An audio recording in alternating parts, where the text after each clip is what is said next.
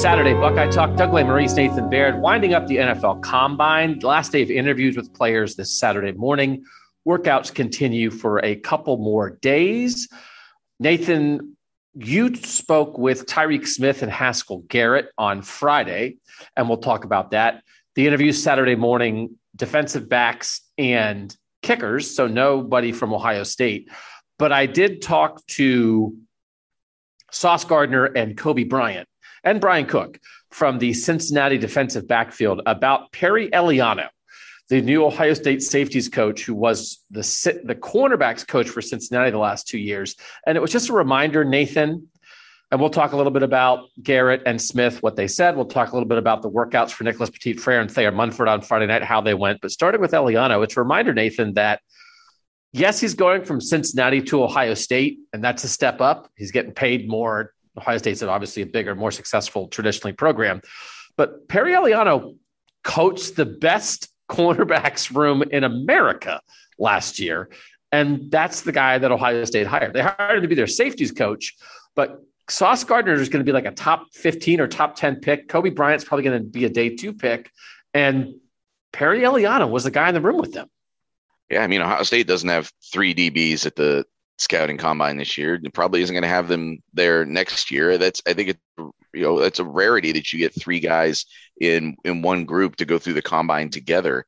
And he, you know, I know he's only been there for a couple years, but you have to give him credit for helping, you know, elevate that room to the level it's at. Or I guess I guess we don't have to give him that credit, but they do. It sounds like you talk to those guys and they do give him credit for why they're there, why they're in the position that they're in to not only have had the season that they just had, but to be on this precipice of of going into the NFL now.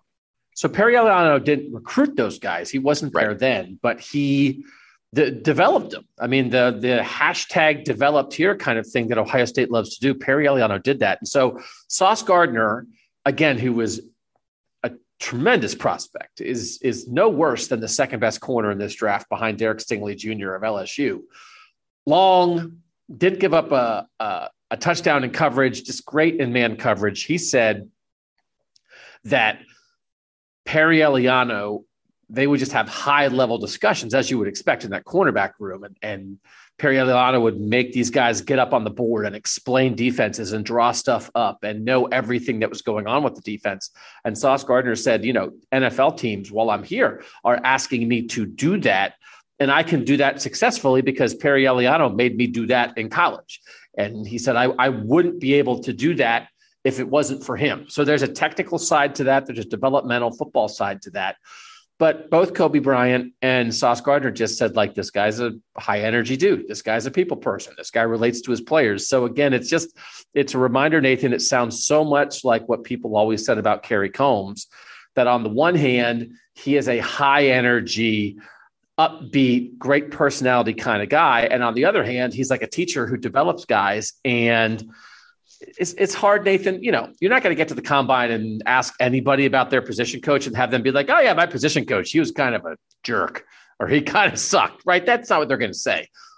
But they went a little further than they had to, right? In talking about Perry Eiliano for Sauce Gardner, top 10 pick to say, like, I wouldn't be able to get on the whiteboard with NFL teams the way I can without Perry Eiliano, I, I still that means something to me, Nathan.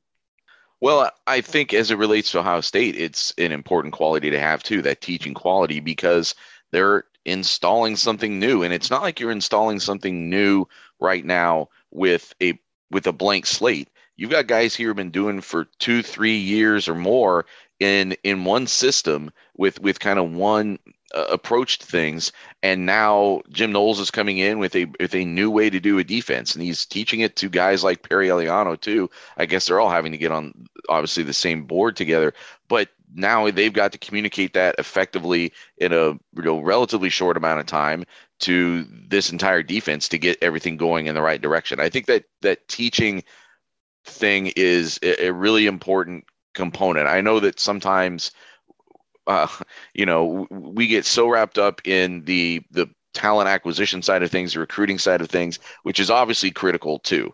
But you've got to still then be able to design a defense, implement that defense, and communicate it through the players. And um, that's going to be, I think, a crucial aspect because recruiting is future. As far as for the fall of 2022, it's got to be the teaching side. The teaching and development side of things is what's going to decide how good this defense is. Other brief thing for our Ohio State listeners here on Buckeye Talk related to Cincinnati. Coby Bryant, who won the Thorpe Award, who's from played at Glenville, a Cleveland guy, younger brother of former Buckeye Christian Bryant. I've said many times, Christian Bryant's one of my favorite Buckeyes that I've covered here, the Bryant family, one of my favorite families that I've gotten to know here. And so I asked Coby about Christian, and he said they talk for hours on the phone every day. He said he's the best big brother anybody could have. And Christian is so invested in what Coby is doing. Christian was a late round pick, I think sixth or seventh round pick coming out of Ohio State, had terrible injury luck at Ohio State, as we know. His injury in 2013 is maybe what kept Ohio State out of the national championship game that year. Had a situation, uh, I can't remember the, the, exact thing what it was, but he was hospitalized at one point during his career because he had an injury that was so serious. And got drafted then lower than he should have based on those injuries and then really stick in the NFL. But here comes Coby. and uh, I just liked hearing that, man. Like I just I just like the idea of big brother Christian Bryant being completely invested in his younger brother. And then Coby Bryant said, it's like, oh, who do you admire in the NFL? It's like Marshon Lattimore. It was like, why? Well, because they grew up in the same neighborhood in Cleveland. And and Denzel Ward. Why? Because Denzel Ward's from Northeast Ohio and is an Ohio State guy. And Coby is friends with someone in Denzel's family, right? And it's that he's he's an honorary Buckeye, and I'm that's not that's not to take away anything from Cincinnati because he was a little bit of a lower rated guy. Ohio State could have offered him. They had the Glenville pipeline. They didn't. He went to Cincinnati with Luke Fickell, became a great player. But in talking to Coby, who's it was he described himself as an alpha male. He's a natural leader, which is all those things that Christian was. That Marshon Lattimore and Denzel Ward are examples for him that Christian Bryant is so wrapped up in what he's doing. Um, honorary Buckeye for a guy who made the playoff and helped helped turn around the Cincinnati program and did so under Luke Fickell. So uh, I think there's a lot of reasons that Ohio State fans listening can, to this uh, can go ahead and root for Coby Bryant um, in what's going to happen next in the NFL with him. Well, and uh, I, I, don't know if this thought had ever dawned on me before. We've talked about this, you know, the the the gap in defensive back recruiting that this program experienced three or four years ago. Probably not a coincidence that this guy ends up at Cincinnati at the time with all those things that would have been going in Ohio State's favor at the same time that um, they're having that dip. And now maybe that's too direct of a, of a connection, but maybe it's not. I mean, even Sauce Gardner coming out of Detroit. I mean, that's two guys very close by who have this huge impact in college football this year at a position of absolute critical need for Ohio State. And they were down the road to Cincinnati. Yeah, that's a really good point. I mean, we we know that there was about for 10 years that Glenville pipeline to Ohio State where it felt like sometimes like, oh, would this guy have gotten an offer? Jim Tressel and Ted Ginn Sr. have such a good relationship. But but sometimes it leads to guys like Christian Bryant, who aren't five star guys who maybe don't have every box you want to check from a physical standpoint, but are great football players. And if you have that relationship built up with the coach and the program, you get a feel for that. And you know, Ohio State's chasing five stars, and we've we've covered that that they are just a little bit less involved with the good football player maybe not as physically imposing kind of player in Ohio as they were at one time. And that's not a bad thing. Listen, man, go get Jeff Okudah. Go get Jeff Okudah. That's okay. But there was a time when Coby Bryant probably would have been a Buckeye. And again, we've talked a lot about what Kerry Coombs did in Detroit. You know, there's probably a world where Sauce Gardner things go a little differently, could wind up at a place like Ohio State. He he wound up at Cincinnati. He said he did have interest from Michigan State kind of some stuff there. There was a time where I think there was some stuff with some Detroit kids and it wasn't working out great at Michigan State. So he sort of said he had good relationships with Michigan State, but really wasn't as interested. And Fickell got in there and just they sh- they showed Sauce Gardner a plan for how it should go, and look how it went. I mean, the guy's made the playoff and is yeah. going to be a first round pick. But there's a there's he's probably he also was like a three star guy. Bryant and Gardner are both probably under the, the high school talent threshold that Ohio State would typically look at, but both from areas where the relationships have been there for the Buckeyes in the past. And it's not impossible that they would have clicked on a because of a relationship, because a coach told them something, they could have been Buckeyes, maybe, and they weren't. But the, Ohio State did the next best thing, Nathan. They took their coach. They didn't get Sauce, they didn't get Coby, but they got Perry Eiliano.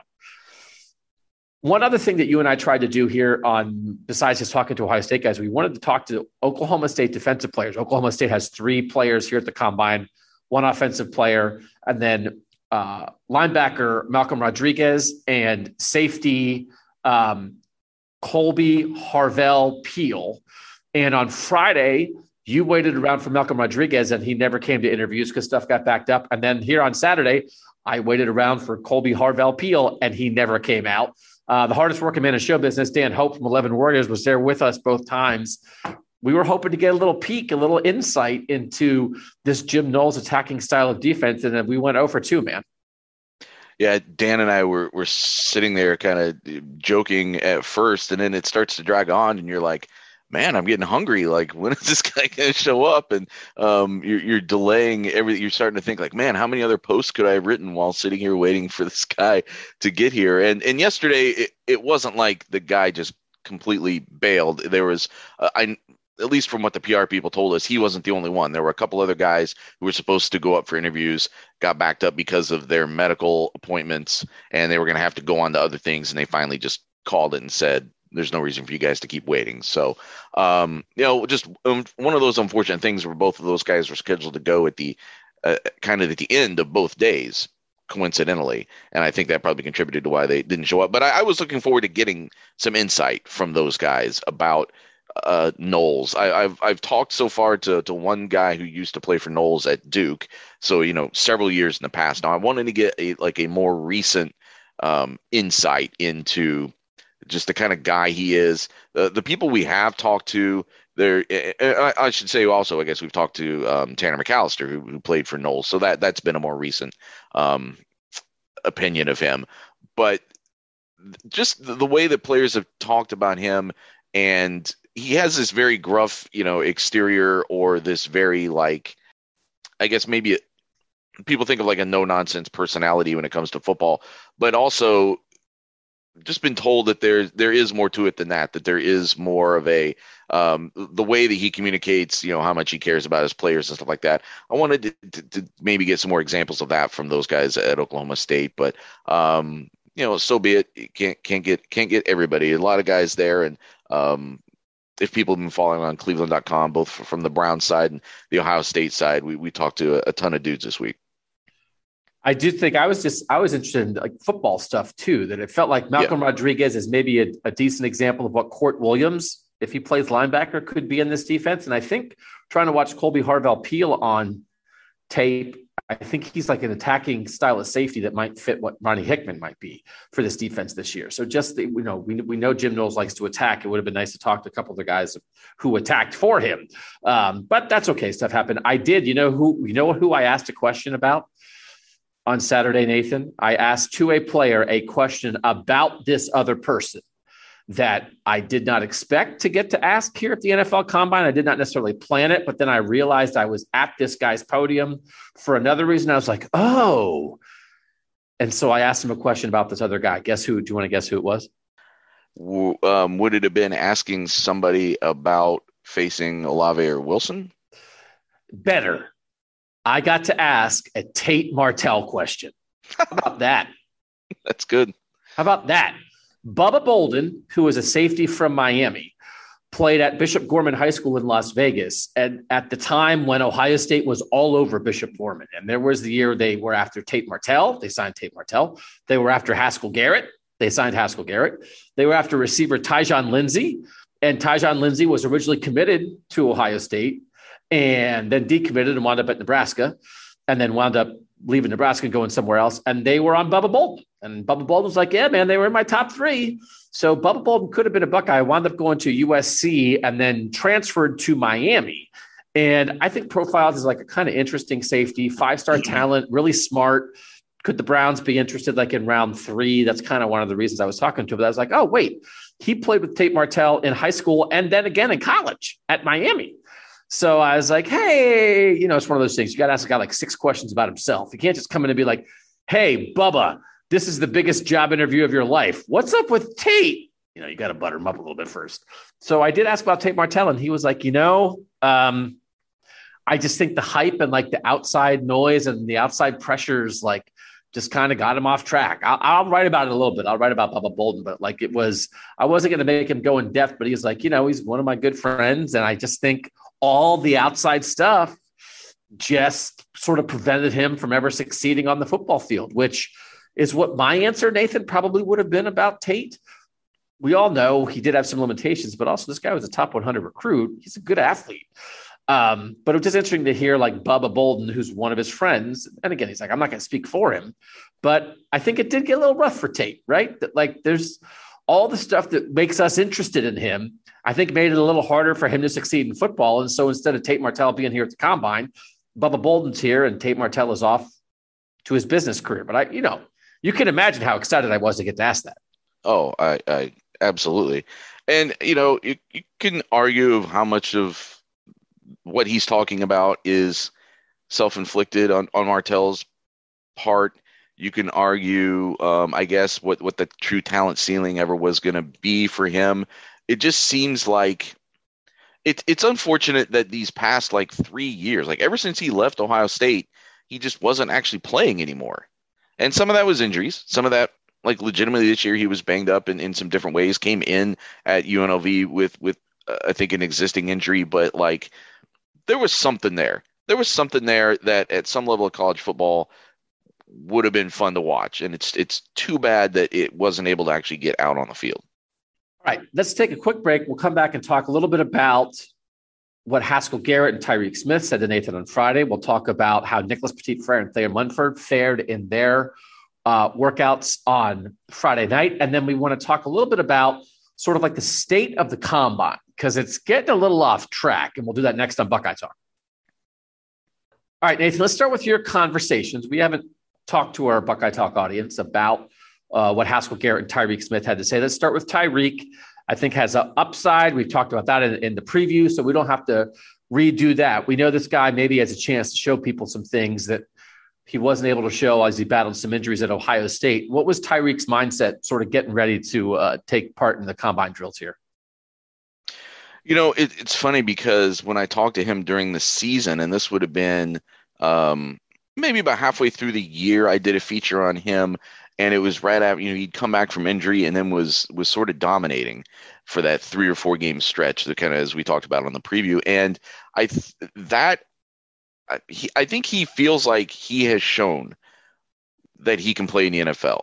That he is he proved it on the field. There is film of him being the kind of guy that can help an NFL team win games. I think he knows that he needs to probably find it more consistently, but that there's a confidence there that um, even through the injuries, through some of the adversity that he went through, um, that he is still that there's that his best football is definitely still ahead of him.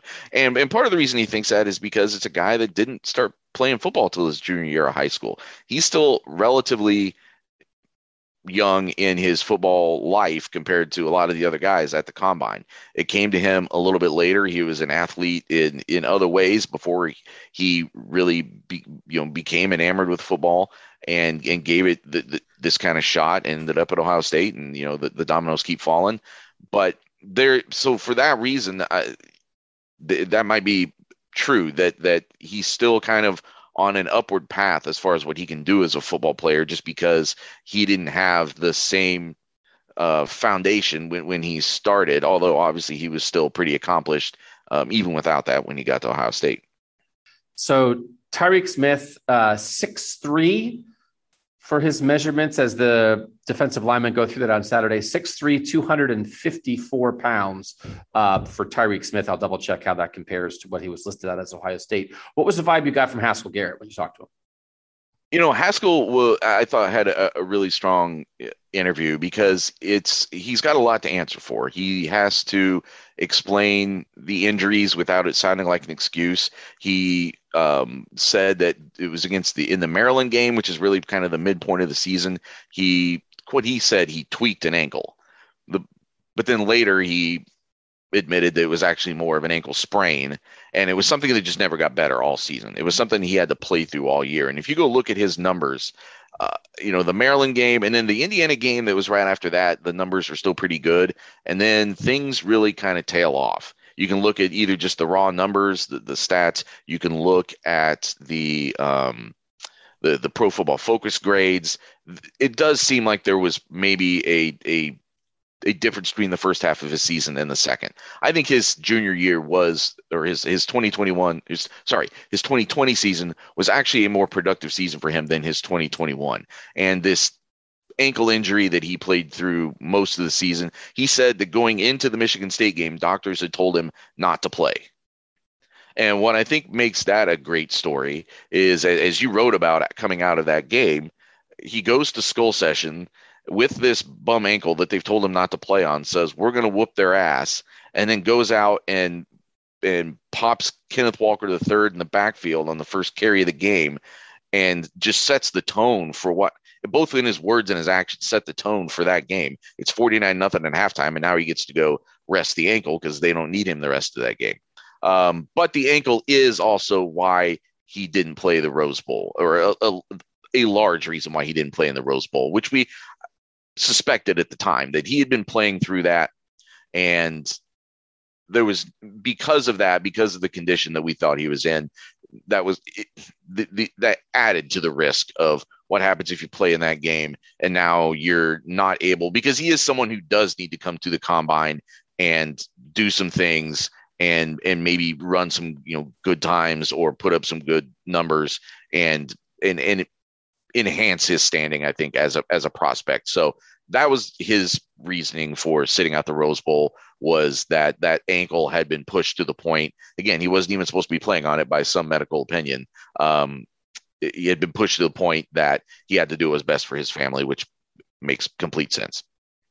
Haskell Garrett at the combine, six one two ninety eight At Ohio State was listed at 6'2, 300, so pretty close, an inch shorter. Tyreke Smith at the combine, six three two fifty four At Ohio State was listed at 6'3, 265. I do think some of these guys go a little light uh, at the combine to make themselves faster. So we'll see how that goes. Haskell, I do think Haskell compared to some of these monster defensive tackles, you know, is just not quite as big as them. We talked about that um, in the preview. So I'll be curious then agility drills, you know, the quickness, the the 40 time, I think that's going to matter a little bit more for him. Uh, let's have this conversation now, though, and then we'll save Petit Frere and Munford how they did in their drills for the very end. The combine's getting a little weird, Nathan. As I was walking back from interviews on Saturday morning, the interviews here are set up. We're in the Indiana, Indiana Convention Center it might be the last year in Indianapolis, but it is a very convenient setup. The Indiana Convention Center is right downtown in Indianapolis. It's connected by a tunnel underground to Lucas Oil Stadium. So all the players, all the coaches, all the scouts who need to get to the stadium, they can do the interviews both with the media and with teams in the convention center, then walk to Lucas Oil very easily. They don't have to be cold. They don't have to be out in the public. So it's a really good setup. They have um, it's just like this big cavernous place though. So we're just in one giant like ballroom mm. warehouse area for these individual podiums for the media interviews.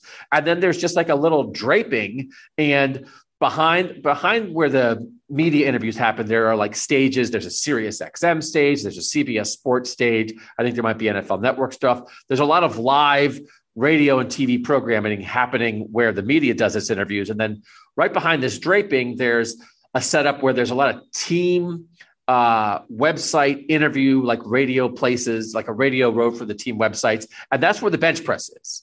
And it's just this little little bleacher area where coaches sit, and there's this tiny little stage where you walk up and you do your bench press there. So I was leaving the interviews on Saturday morning, and you talk to guys the day before they work out. So I'm talking to defensive backs and kickers Saturday morning, and the defensive linemen that you spoke to on Friday are getting ready to do their bench press and they're all in a line walking up on the stage of the bench press, grabbing a microphone and saying, I choose not to do my bench press. I will do my bench press at my pro day on March 23rd. That's what Haskell Garrett and Tyreke Smith said their pro day is March 23rd. Like nobody bench pressed. Kayvon Thibodeaux from Oregon did the bench press. No, but like nobody else did it. And on Friday night, the running back drills, the run, all the running backs ran the 40, and then no running backs did the three cone drill or one of the other agility tests. And one of the issues is that the way they've done the schedule now, I think guys used to bench press the day before they did their drills. Now they moved the schedule and you're supposed to bench press the morning of your drills. So you just have to be strong and then do this thing that you exert yourself and then you're supposed to go do all these drills and be quick. And guys like i'm not going to do it. I'm going to do it at pro day. So you have all these coaches. There's probably 60 scouts and coaches and if they were going to do it there'd be more. But there's guys sitting in the bleachers to watch defensive linemen get up on a stage next to a giant barbell grab a microphone and say i'm not doing it. And it's like what are we doing? That this has become such a tv show that it now is no longer functioning as a workout place. Now they still get to do their interviews, and those are very important, but it's like we're all here. That's the whole point. We're all here to watch your bench press to get the numbers. And now everyone's going to go do their individual pro days in March, which they would, which they did anyway. But Nathan, I think I think we've jumped the shark a little bit with the combine used to have a purpose. Everybody gathers. It's like one workout for everyone to be there together.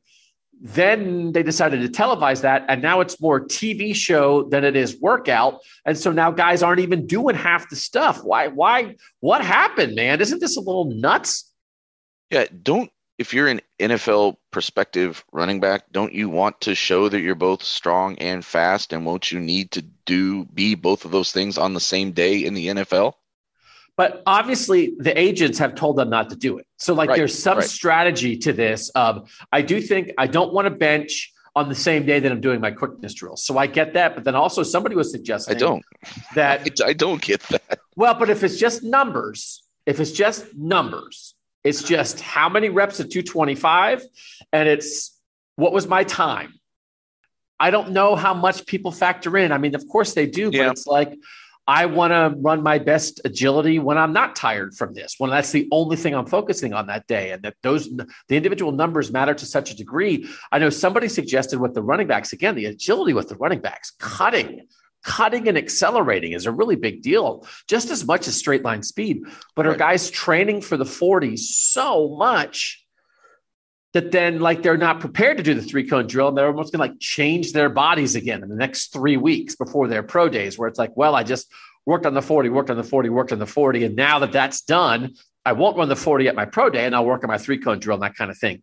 And and guys have been training for the 40 forever. That's nothing new where you know you're not training to be fast you're training to run a fast 40, which is a different thing, right? You're training to the event, which again seems a little rather than it being a reflection of your actual speed, right. sometimes it's like it's like standardized tests. The standardized tests test your intelligence? I guess maybe, but it's not really the best way to do it. But if you study to the test and you get a high score, what does that really tell you? Well, it tells you something, but it doesn't tell you everything.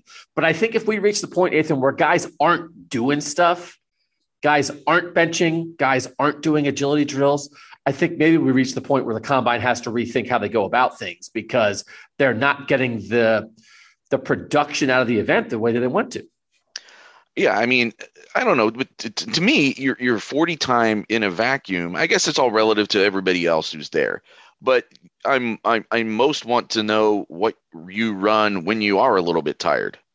You know what I'm saying? Like, because I'm going to need you to do that on an NFL Sunday. It's, but I understand that it, it is all about just maybe having a baseline that you get to test everybody against.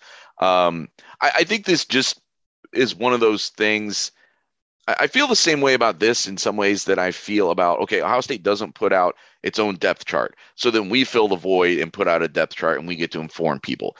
And analogous to that, okay, so um, this is how the the the combine is structured. So the NFL teams that maybe have a more nuanced way of evaluating talent will probably come out ahead. That if you're just going too much on these more sanitized numbers and these numbers that the players and agents are sort of manipulating to get them in the most like ideal circumstances that are most favorable to them and you're putting too much on those as opposed to either things you've seen on tape or just more sophisticated ways of measuring their their athleticism, their physicality, whatever, then you're probably making a mistake. And the the teams that are the best at that evaluation are maybe even going to be they, maybe they're looking at this and saying we're look we're fine with this because we have our own methodology that doesn't overemphasize these things and we think we can come out ahead. It is just weird because the thing that I like about the combine is is the circumstances are the same. The context is the same, right? Because sometimes it's like, oh, what's your 40 times? Like, oh, well, that place has a fast track or that place did mm-hmm. this. And again, that can apply to the agility drills, that can apply to bench press, that you create a circumstance where you want your players to succeed at the highest level and you want them to have the best testing they can have. But at the combine, it's like everybody's doing the same thing. It's the same rack, it's the same setup, it's the same turf, it's the same temperature, right? All those things. So then you really can compare because it's not what you do, it's what you do to compare to other people. It's not just here's my time, it's here's my time of right. all the 40 guys at my position who all did the same thing on the same day. It's like playing golf.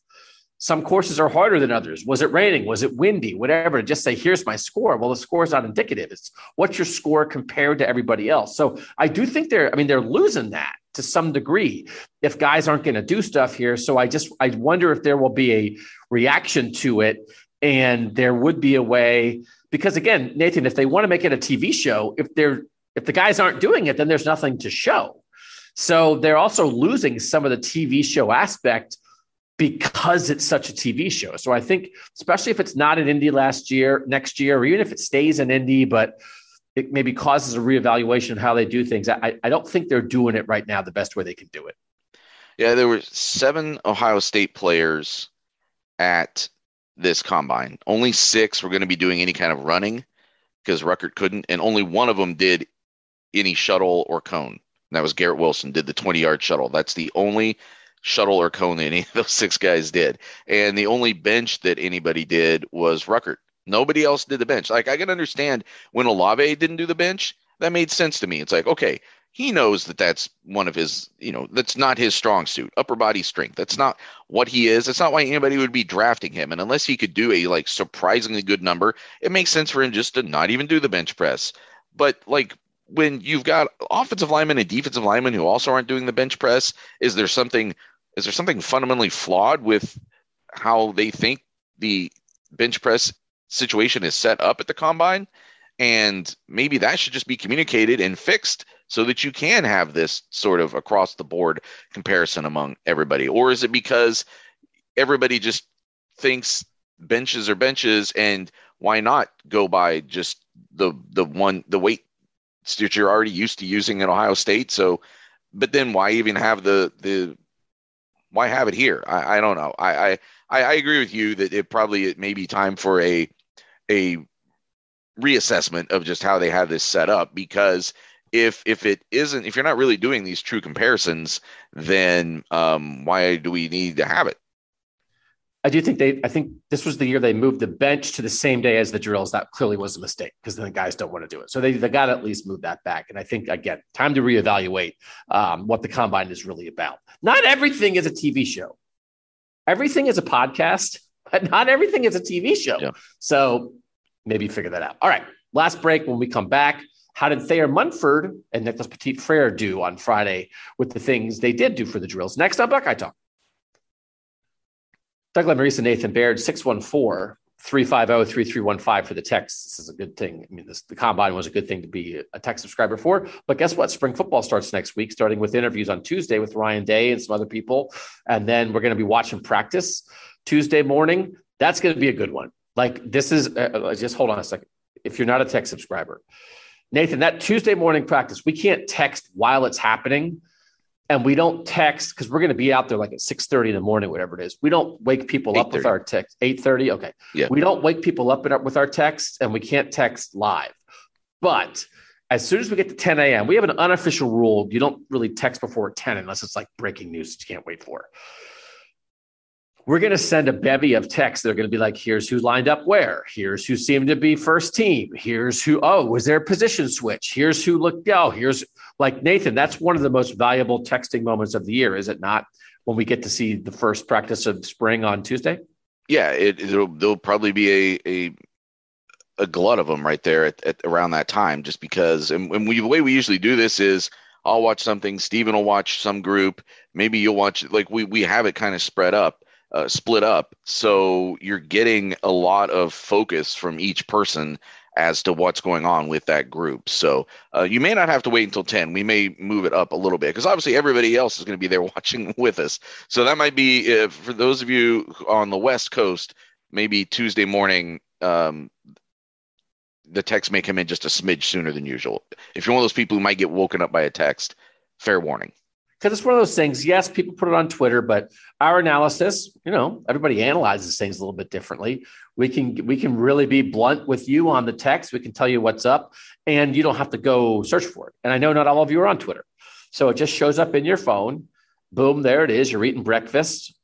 Boom, hey, hey, you're at work. Hey, boom, there it is. Hey, you're whatever, taking a kid to school or you're living your life, you're on the treadmill, whatever, and boom, right there. You don't have to go searching. So here's how you sign up this would be a great time to do the two week free trial, then bail on us. It's just try it. 614 350 3315. You send a text to that number, you get a link back to sign up. Very quick, very easy. You get two weeks for free. And after that, it's $3.99 a month.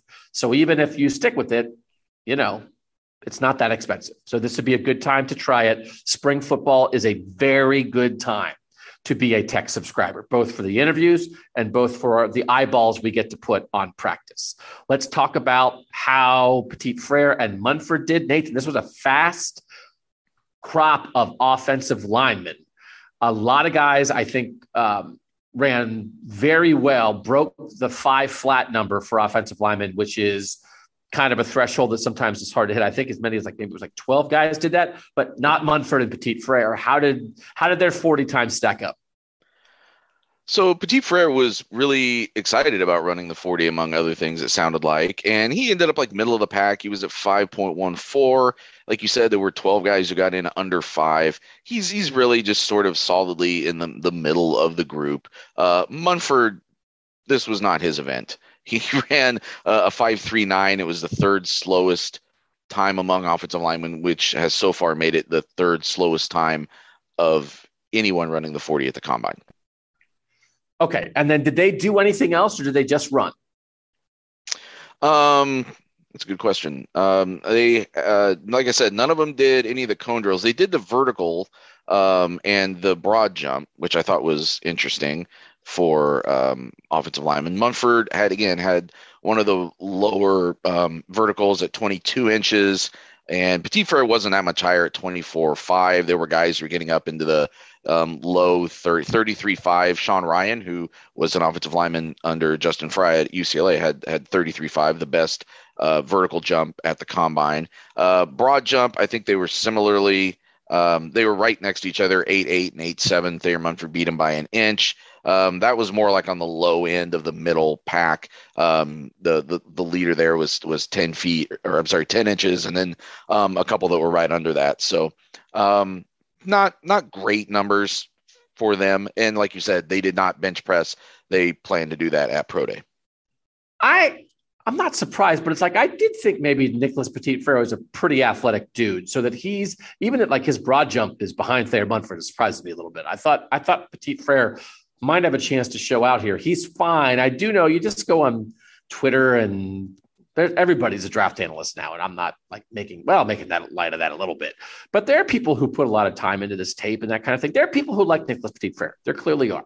There are people who think like, hey, I think this is a second or third round guy who has a chance to be as good as some of these first round guys. There's a certain crap of crap crop of offensive tackles in this class that are going to be top 10 guys. Evan Neal from Alabama among them. Um, he's not that. He's not that. But he is, I, th- I think it's fair to say Petit Frere is in the second tier of tackles, and it might be a pretty big second tier. I think I I I will be surprised if he's not a day two selection. Day two is second and third round. If he would fall below that, I would be surprised by that. But he didn't like blow the testing numbers away. And then Thayer Munford is just like, I almost feel like we're talking about all the things guys didn't do. And just talking with Thayer the other day, it's like he has so much film. It's like, what? I go, well, what are you trying to find out about me? What don't you know? yep. right? I mean, is it? Do you need my broad jump to figure out what kind of player I am? He's just like a. He's just an NFL guard. He's just a rock solid football player. So I'm not surprised that you know his agility stuff or his speed is is on the very low end, but I don't know that that would change my opinion about Thayer Munford at all. That he was one of the slowest guys, and my opinion about Thayer Munford is I think he could be a starting guard in the NFL. So I went back and looked uh, at the 2019 combine, which is last year we would have results. It looks like there were four guys, four offensive linemen at the 2019 combine who ran sub five forties. And as you said, this year there's 12. So that again, man, that makes it seem like this was a fast track maybe or whatever this year. Um, and that that bled over even to the big guys. But so that, that gives you some perspective. If, if Nicholas Petit-Frere had run the same number in 2019, it might have looked a little bit better. It might have been closer to the top of the the group or higher in the middle portion, whatever. I do think that may hurt him a little bit, the numbers he put up here, only because um, does have you know only the the two years of starting experience as opposed to some guys who might have more. And if you're banking on part, if you're trying to sell teams on you being one of the more like athletic, agile options, then you kind of have to then go do that, right? If you if your numbers then don't stack up as among the more athletic, agile options, then I think it's harder to make that case. So um, again, as we talked about before, his I don't know how much you want to go by Pro Football Focus, but those he got great great grades all season, uh, for most of the season anyway, um, except for in some of those bigger games. So how is he going to then you know how is he explaining that in interviews? And and what are teams going to maybe see from the the really strong performances that they feel can be corrected and and make him better at this next level? So to wrap this up i mean i'm just trying to run through this like quickly.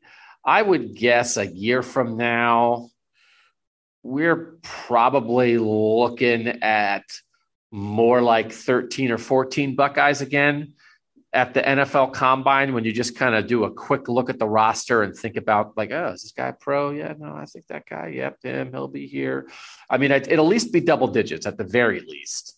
And I think it might be more like the 14 they had a year ago. In the end, Nathan, just as we said in the preview, like a kind of interesting small little group of Buckeyes that Chris Olave and Garrett Wilson. I asked um, Jaquan Brisker, the Penn State safety, like, hey, who's the best receiver you face in the Big Ten?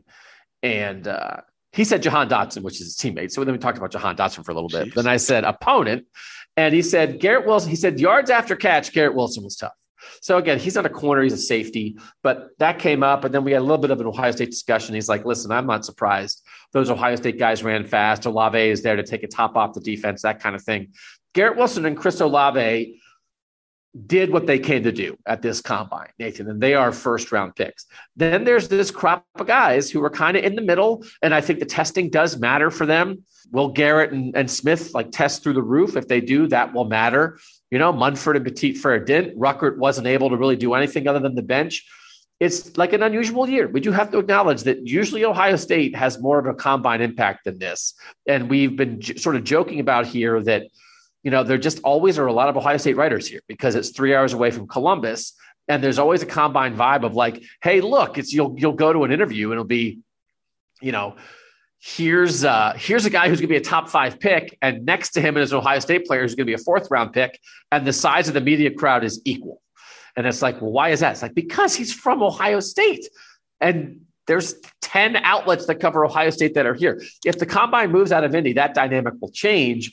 But this was not a huge Ohio State combine year. And next year will be, and last year will be. And, um, you know, we just, we did, like you said, we talked to a lot of people. You and I both wrote Brown stuff in addition to Ohio State stuff, but not quite the uh, overwhelming Buckeye vibe that you sometimes kind of get in Indy. It'll be a bummer if they move it, right? Like it, it'll be a bummer if, and especially if it's way out on the West Coast, um, because I, I, I think Indy. Obviously, I'm biased. I lived in Indianapolis. I think Indianapolis is a, a, a really good city, but uh, just for a functional work experience, and not just because we only have to drive there. I think it's actually a, a really good setup. It is kind of weird that we have to make this long walk from the media room to the the interviews every time, but um, hey, it's a bunch of flabby sports writers. We need to get our steps in somewhere. So I, I think it would be it, will be too bad if it moves out of Indy. I think there's a lot of history there.